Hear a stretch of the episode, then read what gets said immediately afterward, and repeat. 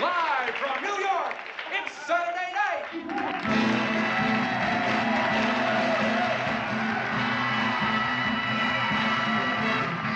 NBC Saturday Night.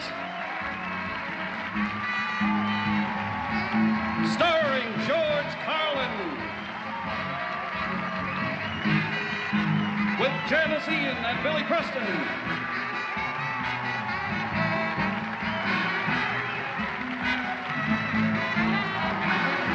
A film by Albert Brooks. Jim Henson's Muppets.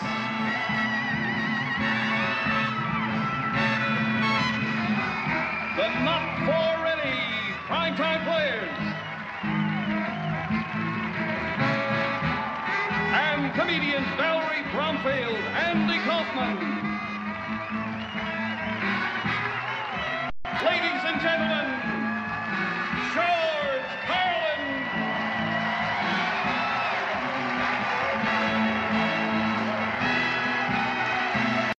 Hello, everyone. Welcome to the Dan Aykroyd Podcast. I'm your host, Scott White, and what are we doing this time? Well, this is sort of a special episode. One year ago, I did the first Dan Aykroyd Podcast, so this is my one year anniversary. So, for my one year anniversary, I thought I'd look at the very first episode of Saturday Night Live. Eh? See how that worked out? The very first episode of Saturday Night Live happened on October 11th, 1975. And the first person ever to speak on Saturday Night Live was, of course, Michael O'Donoghue. The first sketch is Michael O'Donoghue is sitting in a chair, and we see John Belushi walking down the stairs. We know what? Let's just take a listen of the first Saturday Night Live sketch. Let us begin. Repeat after me. I would like I would like to feed your fingertips to feed your fingertips to the Wolverines. to the Wolverines. Next, I am afraid I am afraid we are out we are out. of Badgers. Uh, Badgers, Would you accept would you accept a Wolverine a Wolverine in its place? in its place? Next, Haynet exclaimed, Here is clear. let's boil Let's boil. the boil Wolverine. the Wolverines. Well, the sketch ends where Michael O'Donoghue, he has a heart attack and he flops on the floor. And John Belushi, for the first time, we see a now famous John Belushi eyebrow that goes up in the air. And then he fakes a heart attack and he lands on the floor. So now they're both, I guess, dead on the floor. And Chevy Chase walks out with a, a head with headphones on and a microphone and he just looks at the camera and for the very first time in television history he says live from new york it's saturday night. And we go into the opening credits. And the opening credits are a little bit different than what we have heard. Uh, i played that at the beginning of the podcast there's a ton of guests in this first show I'll say this right now. The very first episode of Saturday Night Live, you don't see the not ready for primetime players a lot in this first episode of Saturday Night Live. You can see that they're still they don't know what it's going to be yet. They're just throwing everything against the wall and seeing what sticks and what doesn't.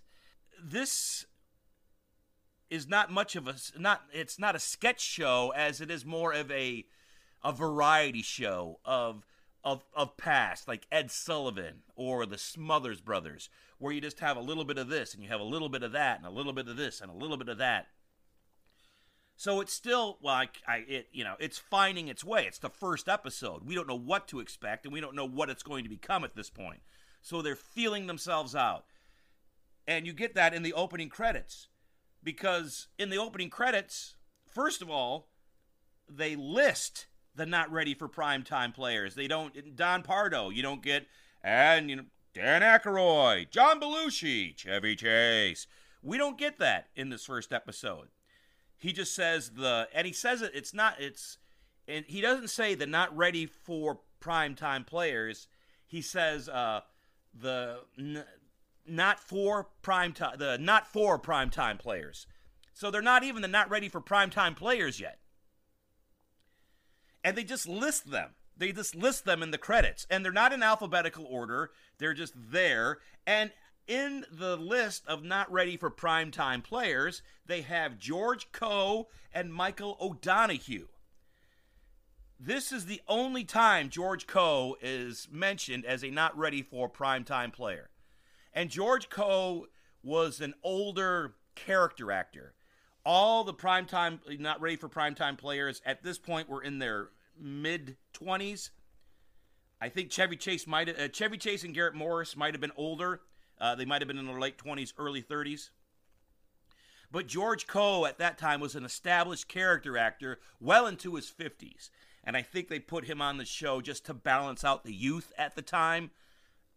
He stuck out like a sore thumb on the show, so they just got rid of him.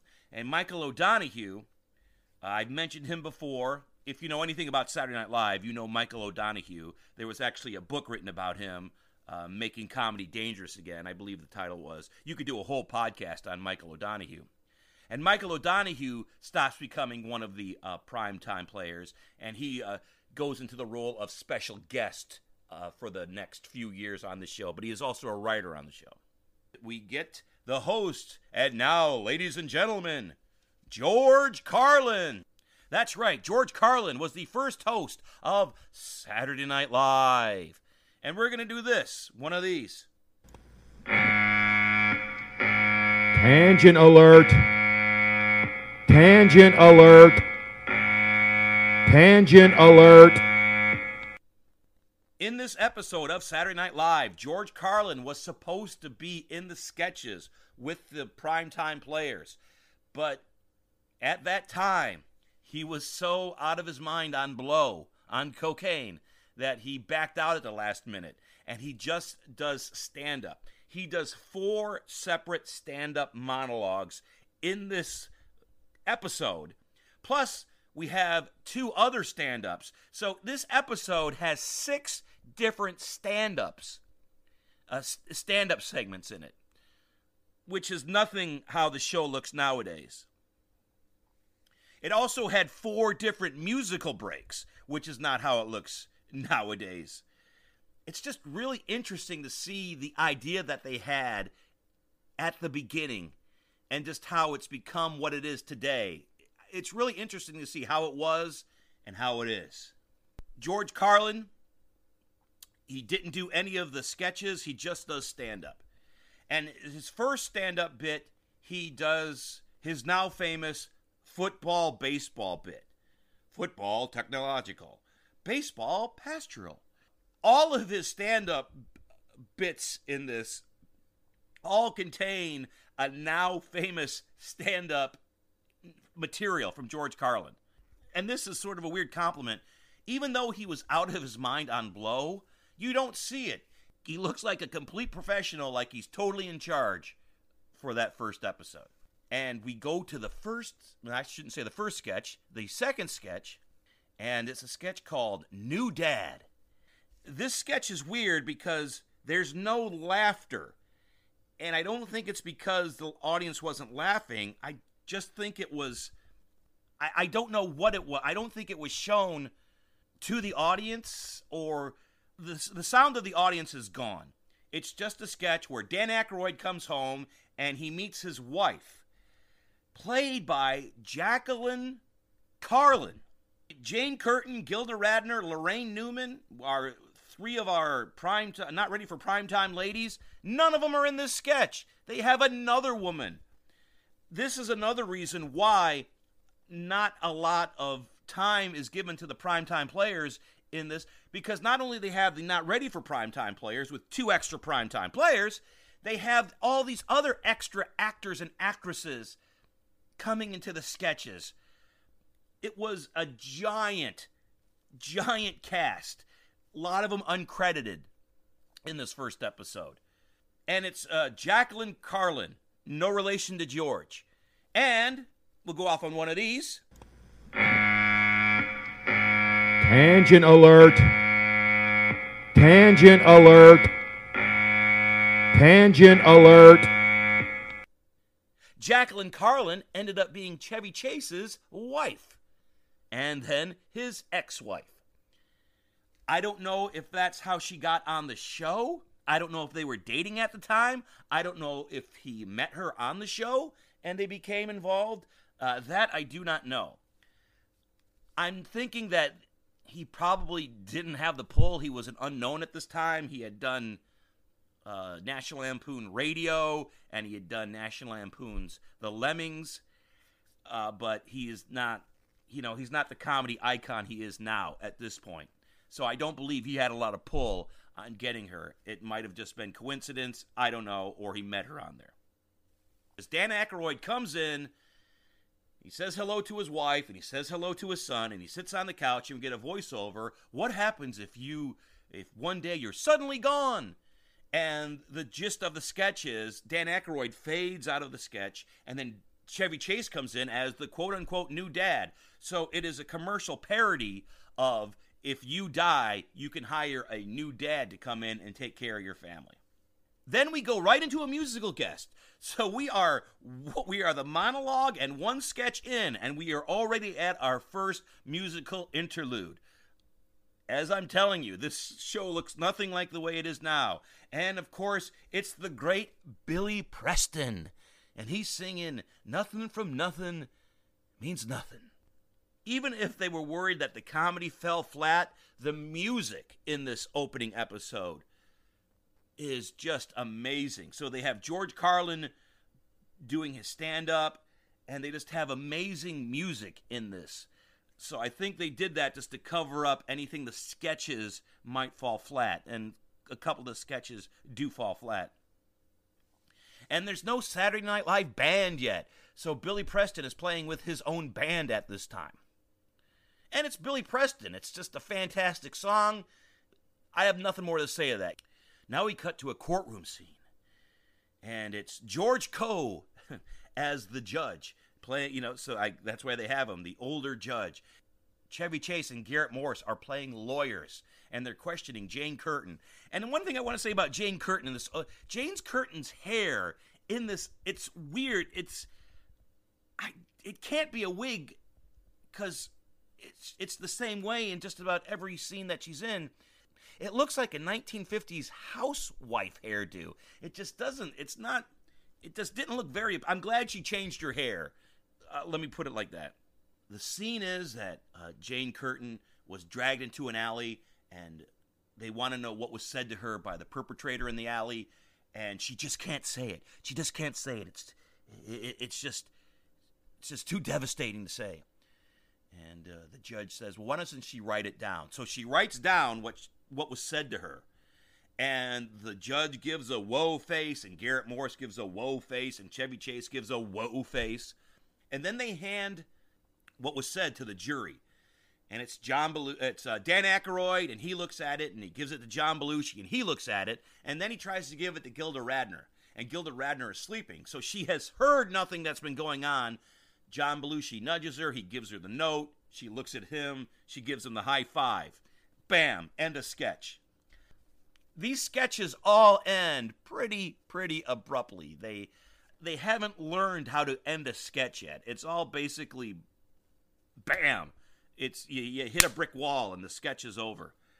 Interesting thing about this sketch is in the jury, besides John Belushi and Dan Aykroyd and Gilda Radner, Richard Belzer was in the jury. Al Franken and Tom Davis, the writing duo, was in the jury, and Elliot Gould, film star Elliot Gould, who went on to host Saturday Night Live a bunch of times, was in the jury in this sketch. And now we go to Andy Kaufman. Andy Kaufman does his famous Mighty Mouse bit. So if you know Andy Kaufman, you know the Mighty Mouse bit I'm talking about. I'd put the audio in here, but it's not an audio bit, it's a visual bit. It's got to be online. It's the audience gets it. It's a simple concept and the audience the first the first time is a bit off, but once the audience gets it, they get it. Then we go from Andy Kaufman to George Carlin, and George Carlin does another monologue. Let's listen to some of that. Do you Ever look at the crowds in old movies and wonder if they're dead yet?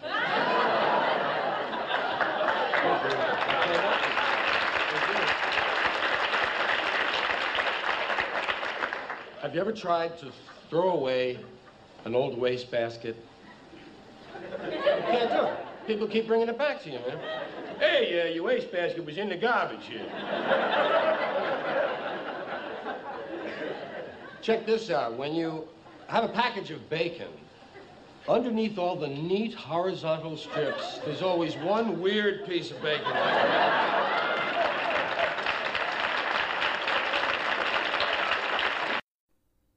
Now we go from George Carlin. He introduces Janis Ian. And I will admit, I did not know who Janis Ian is. I was not aware of her. I was not aware of her music. She is a singer songwriter. She is a Grammy winner. And she sings the song at 17.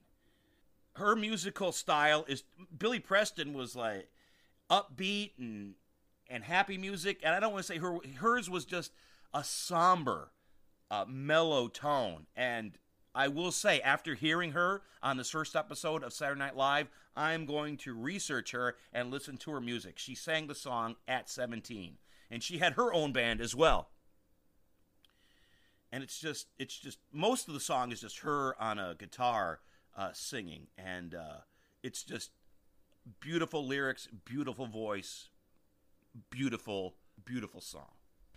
Now we cut to the show Victim of Shark Bite. And I don't know why it's not Victim of Shark Bites, but it's Victim of Shark Bite. And Jane Curtin hosts this show. She always seems to be the host of these shows for the most part. Sometimes uh, when a guest host is there, they take over. But for the most part, for her tenure on Saturday Night Live, she did the news and she always seemed to be the host of some sort of talk show. And this talk show is Victim of Shark Bite. And John Belushi is on there claiming that he got his shoulder bitten off. He was hiding his arm under his coat. Jaws was just out the summer before, so Jaws was only two or three months old when this show came out. So it was still the hot thing. So they were obviously piggybacking on Jaws. Here's another one of these. Tangent alert. Tangent alert. Tangent alert. Steven Spielberg directed Jaws. John Belushi starred in the sketch about shark attacks. Steven Spielberg directed John Belushi in 1941. Bam! Which was my first podcast.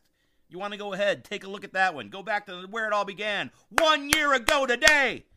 Jane Curtin says, she looks at the camera and goes, We'll be back with more Shark Bite after this, but we don't come back to more Shark Bite. We cut back to a commercial. It's a parody of a Geritol commercial called Jamitol. And it's Chevy Chase standing next to Michael O'Donoghue. And Chevy Chase just keep going, This is my wife. I don't know how she does it all. She works from morning till night. And when I come home, she's still full of energy. How do you do it, honey? And it's Michael O'Donoghue smoking a pipe. I do it by Jamitol. It All. It was a parody of the Geritol commercial. Once again, there's no laughter on this. So I, this is shown in some sort of void. The audience, we are not hearing the audience response. I don't know if it was shown to the audience or I don't know if it was just shown to the viewers at home on tape. I, I don't know how that works, but there's no audience reaction, good or bad, on this one, much as the first sketch, uh, New Dad. Then we have a brief Paul Simon. I'm going to be the host of this show next week. So they're setting up the big stars already. Paul Simon was huge in 1975. And the big deal was Art Garfunkel was going to be on the show. So they were going to have a Simon and Garfunkel reunion. That's pretty good for the second show to get Simon and Garfunkel back together. Then we have the now famous Weekend Update with Chevy Chase. And he doesn't say, Hello, I'm Chevy Chase and you're not. That comes later. He just introduces himself as Chevy Chase, and the majority of jokes are uh, President Ford jokes. But he does do, in this first episode, his famous stamp prostitute joke, this one right here. Oh, the post office announced today that it is going to issue a stamp commemorating prostitution in the United States. It's a 10 cent stamp, but if you want to lick it, it's a quarter.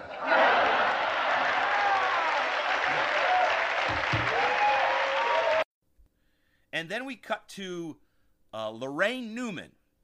And this is Laraine's big piece in the in the show.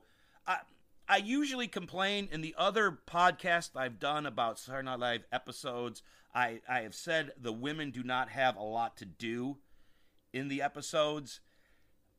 They don't have a lot of, to do in this episode, but nobody has a lot to do in this episode because it's just crammed with so much stuff. Nobody really has a chance to shine.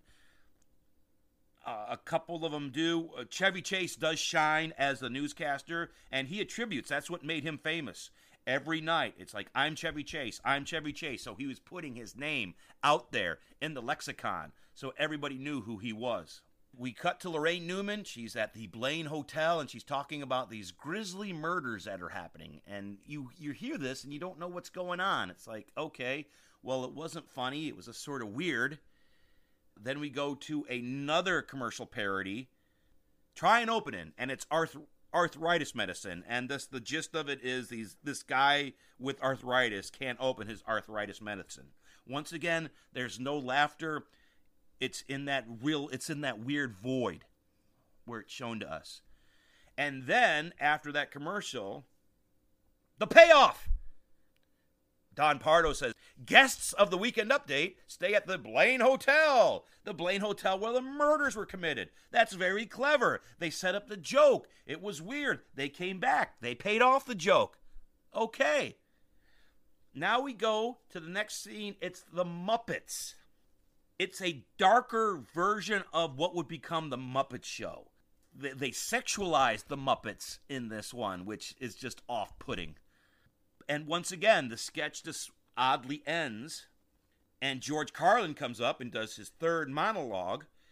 And I don't know if the audience is getting tired of at it at this point of hearing George Carlin. His first two monologues went well. This one starts off slow, and he actually calls out the audience. He actually calls out the audience on this one for not laughing. Did you ever dial the phone and forget who you're calling? Don't you feel dumb? You don't know whether to hang on and hope you recognize the voice or not. Then when you remember who it was, you have to call back, so you change your voice so they don't think you're a moron, right? Did you ever look at yourself in store windows when you're walking past the stores? Hey, I look cool in the store window, man. Have I done these jokes before tonight? Please tell me. I guess that revs him up again because then he goes on. He talks about uh, he has his famous uh, bits about there's no blue food and oxymoron, jumbo shrimp. Well, that's like military intelligence. They don't go together. So that set started off weak but ended strong. And now we have a film by Albert Brooks, The Impossible Truth. And this film, written and directed by Albert Brooks, let's go off on one of these. Tangent alert. Tangent alert. Tangent alert. Lorne Michaels wanted Albert Brooks to be the host every single week of Saturday Night Live because he was established at the time. He was more established than the people on the show. And Albert Brooks says, no, you should have a rotating host. So the, the idea of a rotating host was because of Albert Brooks. We're back. In lieu of being the host, he said that he would direct these short films, and these do appear on the first season of Saturday Night Live. And this one is called The Impossible Truth, and it's the movie is like one of those old newsreels that you see that you would see before the movies in the 1930s and the 1940s, you know, Mr. and Mr. America and all the ships at sea. It was an updated version of that, of Impossible Stories, where he talks about a blind cabbie and uh, how Israel and the state of Georgia are going to change places. And the weirdest thing on that is you see a flag of Israel and you see the Confederate flag right next to each other on the wall. That is a weird juxtaposition to see. Now, there's one tale of impossible truth I forget which state they say it is, but they say they've lowered the age of consent to seven. And they cut to a date of a man on a date with a seven year old, and he's talking her up. It's just creepy to watch. It's just creepy to see. You always hear this. Times were different in 1975, but we are more sensitive to that now. And I am not. I am not a sensitive person when it comes to jokes. Not at all. But this was just. It just felt wrong. It just felt. And that's how that ends. And now we cut to the very first bee sketch. And it's bee hospital. And it's all the male characters walking around in bee outfits. And the first nurse to come out, Jane Curtin, gives a baby to uh, Dan Aykroyd and says, Congratulations, it's a drone. And then Laraine Newman comes out and says, gives it to Garrett Morris, Congratulations, it's a drone. And then Gilda Radner comes out and gives it uh, the B to uh, John Belushi and says, "Congratulations, it's a worker." And I guess that's a bad thing because oh, it's a worker, it's a worker. All right. And then it's like next week on B Hospital, and they give the baby to Chevy Chase. It's a queen. And the sketch over. It was a simple sketch. The costumes really made that sketch. To see people, see these guys walking around with the antenna bobbing around. The the bees would become a a staple in the first years of Saturday Night Live, and John Belushi hated playing the bee. He hated it, and they made him do it all the time just because he was so good at it. So that's got to suck when you're so good at something that you hate doing. And then we have a late night. Uh, we have a, we have another commercial parody, and this one is done in front of the studio audience because you can hear the studio audience laugh. And this is a late night TV ad uh, brought to you by ABC, uh, Academy of Better Career. And I can't help but think that they did ABC just to poke fun at the ABC network. And it's Gilda Radner, and this is her time to shine. And the spokesman is a guy named Wendell Craig. I don't know why they didn't use the other not ready for primetime players. I maybe they brought in these older actors just to have a backup to you know just to maybe solidify all these unknown younger actors. There are just tons and tons of actors and actresses. So nobody really gets a, a decent amount of screen time. Everybody gets minimal amount of screen time in this first episode. And the commercial is how every commercial used to say operators are standing by. Well, the commercial is we are looking for operators to stand by. And basically, the commercial is we will teach you how to answer a phone and tell people to stand by or stand by as a commercial operator. That's the gist of it. Bam, blackout. And now we cut to another stand up Valerie Bronzefield. This one, okay, before we get into her stand up bit, we have a double, double, double one of these. Tangent alert. Tangent alert. Tangent alert. It's a double, so let's hear it again. Tangent alert. Tangent alert. Tangent alert. Billy Crystal was supposed to be in the spot doing his stand up bit, but he walked off because they told him to cut his stand up bit. He wasn't going to do it. I understand because when you see the stand the stand up bit is hardly 2 minutes. It's hardly worth it. And if you're a stand up, sometimes a setup is 2 minutes. Uh, but just so just to get all the material that you want to do in a 2 minute span, it's unfair to the audience and it's unfair to a stand up. And that's why Billy Crystal walked. Now, Valerie Bromsfield was brought. And Valerie Bromsfield, here's our second one of these, second tangent alert. She was a comedy partner of Dan Aykroyd. I don't know if this was how she got on the show after Billy Crystal walked, and because, as I said, like Chevy Chase at this point, Dan Aykroyd, big, I don't know if he was big in Canada, but he has no clout at this point. And Valerie Bronsfield does her two minute stand up bit. It's about, um, she plays a volleyball teacher, I believe. her first minute was bad, her second minute was good.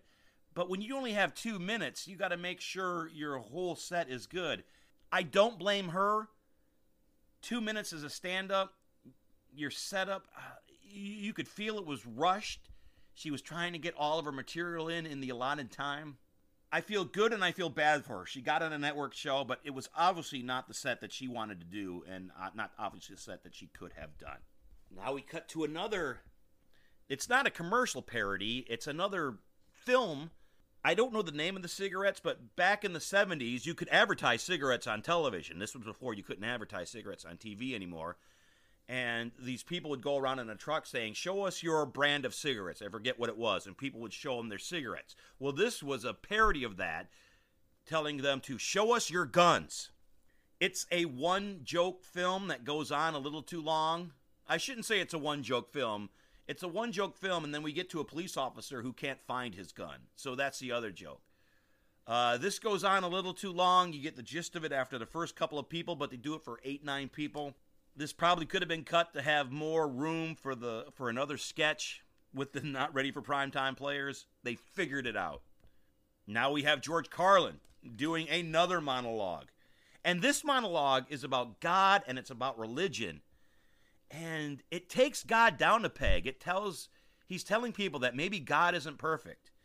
He is openly speaking about religion on TV. Now, so granted, this is probably around 12:30 Eastern Time, but he's still talking negatively about religion on a TV show.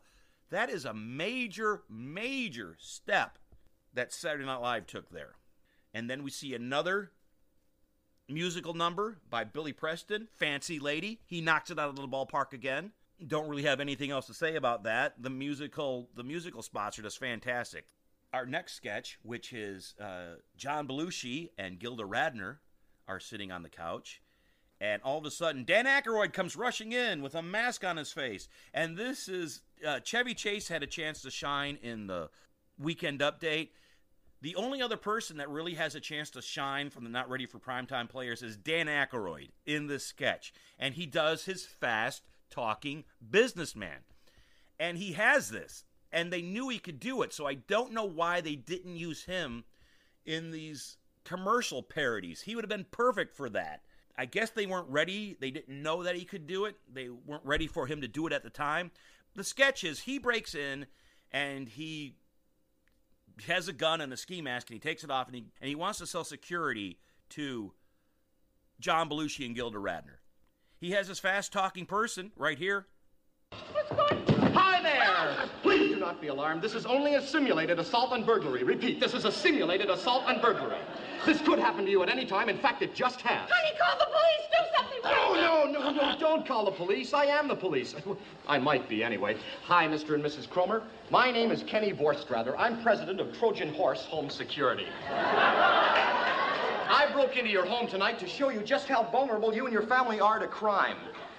I sell a complete range of home and garden security devices. You might say security is my life. I'm fully qualified to make you feel secure. I, I used to be an armored truck mechanic in Lever City, Arizona. And you, Mr. Cromer, have the perfect right to throw me out of your house if you think you can. And he tries to convince him, and then he brings Garrett Morrison as his partner. Broken record time. As I've said before, it's the first episode where not a lot of people have a lot to do.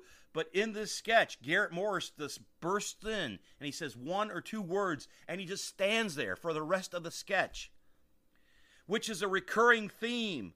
Along with the women in Saturday Night Live, Garrett Morris really has nothing to do in these sketches most of the time.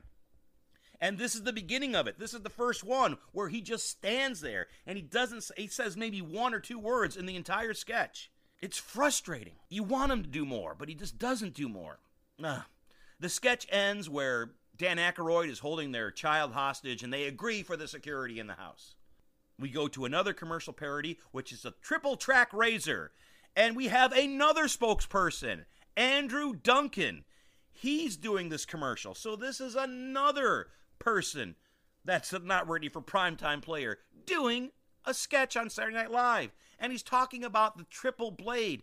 The gist of the sketch is if we tell you anything, you'll believe it about shaving. nowadays we have these razors. So this sketch is sort of ahead of its time. It's talking about how three blades in a razor is wacky and crazy. We have that now. Saturday Night Live, they're soothsayers. They're predicting the future of razors. George Carlin introduces Janis Ian one time. She sings the song In the Winter. Oh, beautiful. She's at the piano. It's just her and the piano and her voice. Beautiful. And we're at the end of the show. And George Carlin thanks everybody, and the credits roll. And for some reason, everybody in the credit has Bud in their name. It's Lorne Bud Michaels, uh, Chevy Bud Chase as writers.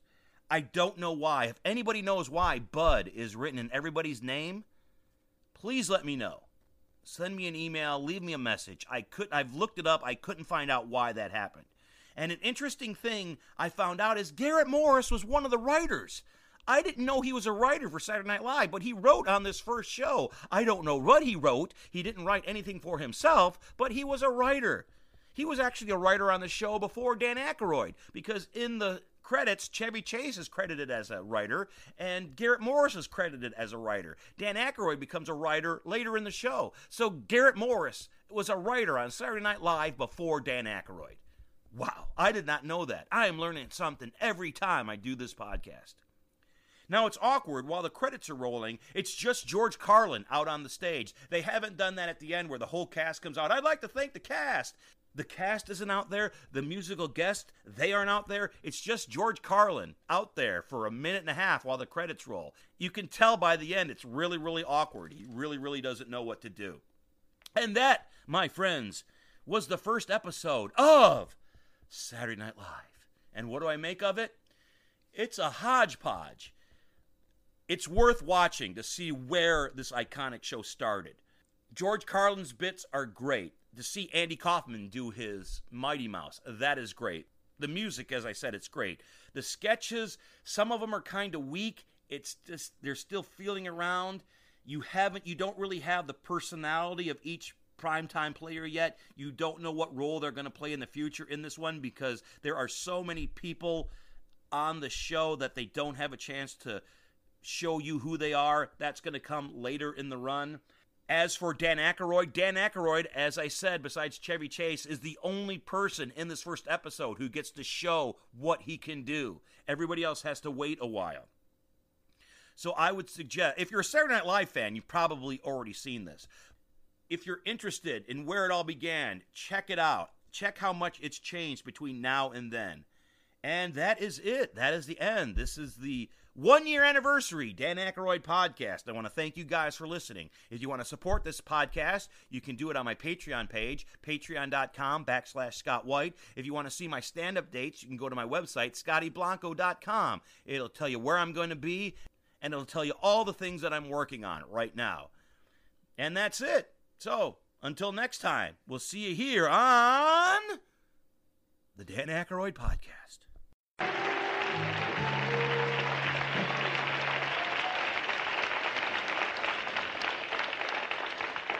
Just want to thank you all for having some live fun with us, you at home and everybody here. And want to thank all the guests, of course, Janis Ian, Billy Preston, Albert Brooks, the Muppets, Valerie Bromfield, Andy Kaufman, the not quite ready for primetime players, and everyone who took part in this. And I would not be sensible and sane if I didn't tell you I got a brand new album this week. I hope you'll see it.